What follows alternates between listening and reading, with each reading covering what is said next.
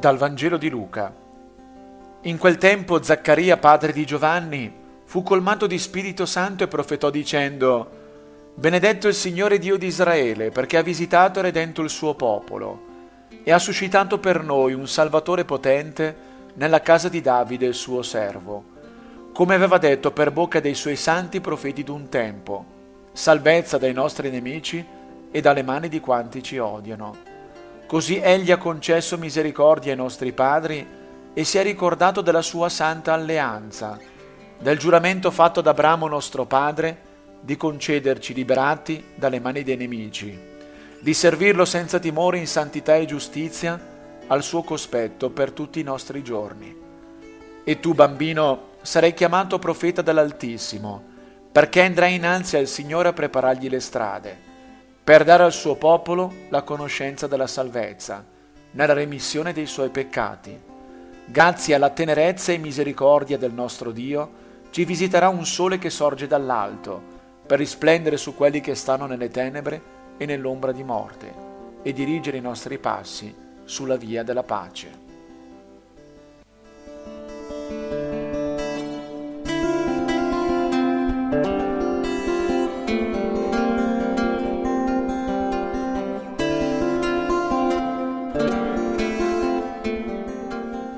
Si sta per compiere la promessa, di nuovo, la nascita del Signore, promessa di vittoria della luce sulle tenebre.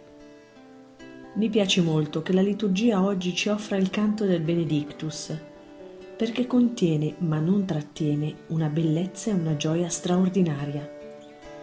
Zaccaria, padre di Giovanni il Battista, ha appena riacquistato la voce era diventato muto poiché era rimasto incredulo all'annuncio dell'angelo sulla sua profetizzata paternità.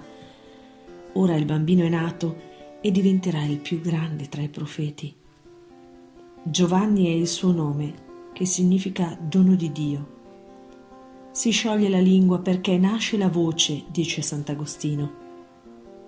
Il Signore Dio aveva fatto una promessa a Zaccaria ed ora egli finalmente crede a questo Dio che realizza ciò che dice riacquista la voce, ne fa un cantico altissimo di lode, speranza, certezza di bene, che è secondo soltanto al Magnificat di qualche versetto prima.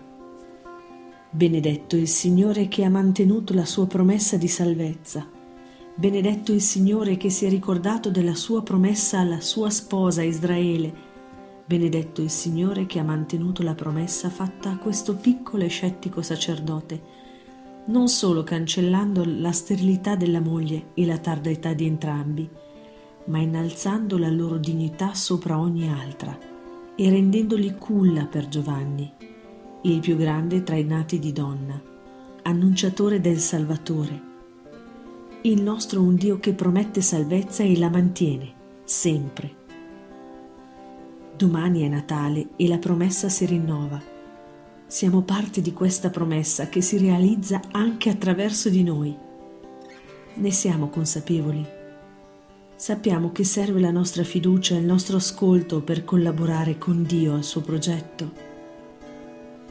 Questa notte, davanti al mistero che si compie, ti offrirò, Signore, la mia voce, che possa solo dire cose buone, la mia fiducia, perché creda che solo in te è il bene la mia gioia perché possa trasmetterla a tutti.